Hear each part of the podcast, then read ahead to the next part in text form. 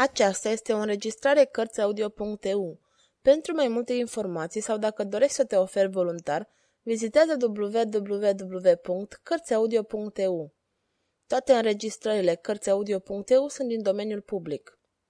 Alexandre Dumas Masca de fier Capitolul 7 Drumurile încrucișate În măreața catedrală răsună rugăciunea cardinalului, în fața căruia îngenunchease Filip, cufundat într-o pioasă reculegere.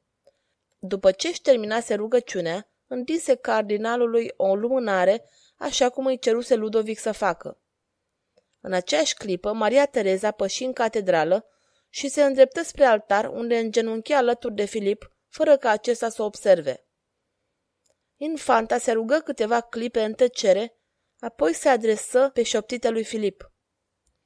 Iertați-mă că vă tulbur. Tânărul întoarse privirea și ochii se fixară asupra minunatei făpturi de lângă el, adevărată arătare cerească care îi surâdea cu timiditate. Tulburat, dar totuși stăpân pe el, Filip se mulțumi să încline ușor capul. Mintea îi lucra însă febril. Cine era și ce vroia această tânără desprinsă parcă de pe pânza unui mare pictor? Infanta făcu o pauză scurtă, apoi continuă. Am auzit că ați dat dovadă că sunteți un adevărat rege. Mă simt într-adevăr rege, răspunse Filip, dându-și seama că fata de lângă el făcea aluzie la scena din stradă. Am venit fiindcă v-am știut în primejdie. Filip o privi înmărmurit. În ochii ei se citea o duioșie fără margini, iar buzele minunate îi tremurau ușor murmurând. Locul reginei Franței alături de rege, când e în primejdie. Abia acum tânărul înțelese cruda realitate. Fata de lângă el venise pentru Ludovic și trebuia să fie Maria Tereza. Regele ar fi un ingrat dacă n-ar aprecia acest simț al datoriei, reluă el, jucându-și rolul mai departe. Ochii fetei sclipiră de o mare fericire. Numai datoria v-a adus alături de el? continuă Filip. Infanta îl privi țintă și făcând aluzie la domnișoara de la Valier, replică cu dublu înțeles. Regele nu se complace în tovărășia mea. Dumnezeu să ierte greșelile, murmură Filip mai mult pentru el. Maria Tereza, căruia nu-i scăpaseră aceste vorbe, îl acoperi cu o privire drăgăstoasă și apoi îi spuse Vreau să aprind și eu o lumânare, drept recunoștință. Se ridică ușor, se apropie de altar unde ardea lumânarea aprinsă de Filip. Luă și ea una, o aprinse și o puse lângă prima. Apoi reveni lângă Filip, care îi spuse privind la cele două lumânări. Le stă bine, una lângă alta. În clipa aceea, vocea cardinalului îl readuse la realitate. În altul prelat exclamă, Domnului să ne rugăm! Tinerii aplecară capetele și rugile lor fierbinți se îndreptară spre tot puternic, a cărui mil o cereau. În timpul acesta, la palat, Ludovic se odihnea în brațele amantei sale complet lipsit de griji. Ar fi mai bine să locuiești la Fontainebleau. Dă ochii ambasadorului spaniol, îi spuse Ludovic. Curtezana îl privi cu trufie și exclamă. Sau al prințesei spaniole. Nu-mi plac spaniolii, replică suveranul ca pentru a se disculpa. Domnișoara de Valier zâmbi ironic. Dar au sânge fierbinte, adăugă curtezana. Ea nu, completă Ludovic plictisit.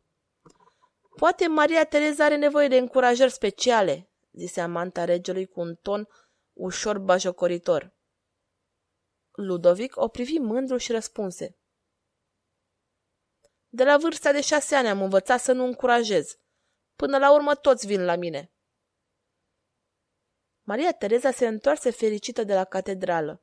Atitudinea și cuvintele lui Filip, în care crezuse că văzuse pe Ludovic, o făcură să schimbe radical părerile pe care le avea despre regele Franței. Uitase ca prin farmele domnișoara de Valier și inima îi bătea cu putere. Se simțea cucerită de tânărul suveran care apărea acum într-o lumină din ce în ce mai frumoasă. Se mai privi odată în oglindă ca un ultim gest de cochetărie și, mulțumită de examenul la care se supusese, ieși din apartamentul ei, îndreptându-se spre cel al logornicului. Când ajunse în fața ușii acestuia, îl găsi pe Fochet care se înclină ceremonios și i opri trecerea spunându-i Majestatea sa este ocupată. Spune-i că... Fochet nu o lăsă să termine și replică. Regret, dar nu pot intra. Maria Tereza îl privi surprinsă. Acum jumătate de oră majestatea sa părea dornică să continue convorbirea, spuse ea intrigată. Da, știu, replică Fochet cu o față încurcătură. Regii au o memorie scurtă. Am vrut doar, reluă infanta. Fochet nu o lăsă nici de data asta să continue și bucuros că poate strica planurile lui Colbert, zise tăios. Alteță, am învățat să nu tulbur pe măria sa pentru nimeni când este cu domnișoara de Valier. Mulțumesc, spuse Maria Tereza furioasă. Nu-l voi mai tulbura niciodată. Și se întoarse demnă pentru a pleca spre apartamentul ei. Abia ajuns aici, duc curs lacrimilor care o necau. Aceasta era deci adevărul. Ludovic jucase o comedie cu ea la catedrală. Toate câte îi se spusese erau numai minciuni.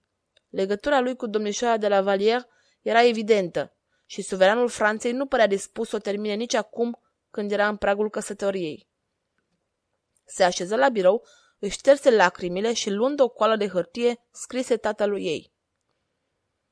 Am fost gata să trec peste multe pentru binele țării mele, dar nu admit să fiu umilită.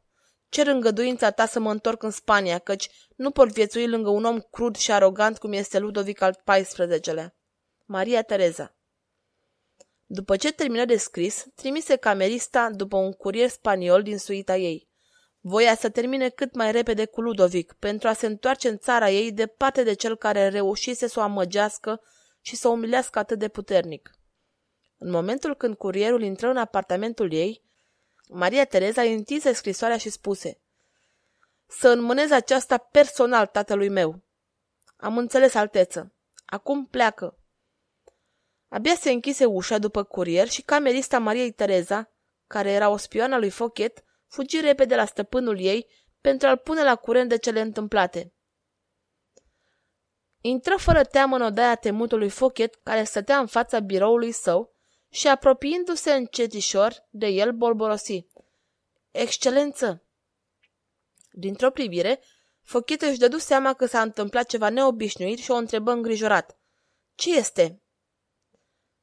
Prințesa e furioasă, a scris tatălui ei. Ce a scris? întrebă el cuprins deodată de o iritare neobișnuită. Camerisa se uită în pământ și tăcu o clipă înainte de a spune. Nu știu. Furia lui Fochit ajunse la limită. Proasto! izbucni el. Acum trebuie să aflu eu ce a scris. Ieși afară!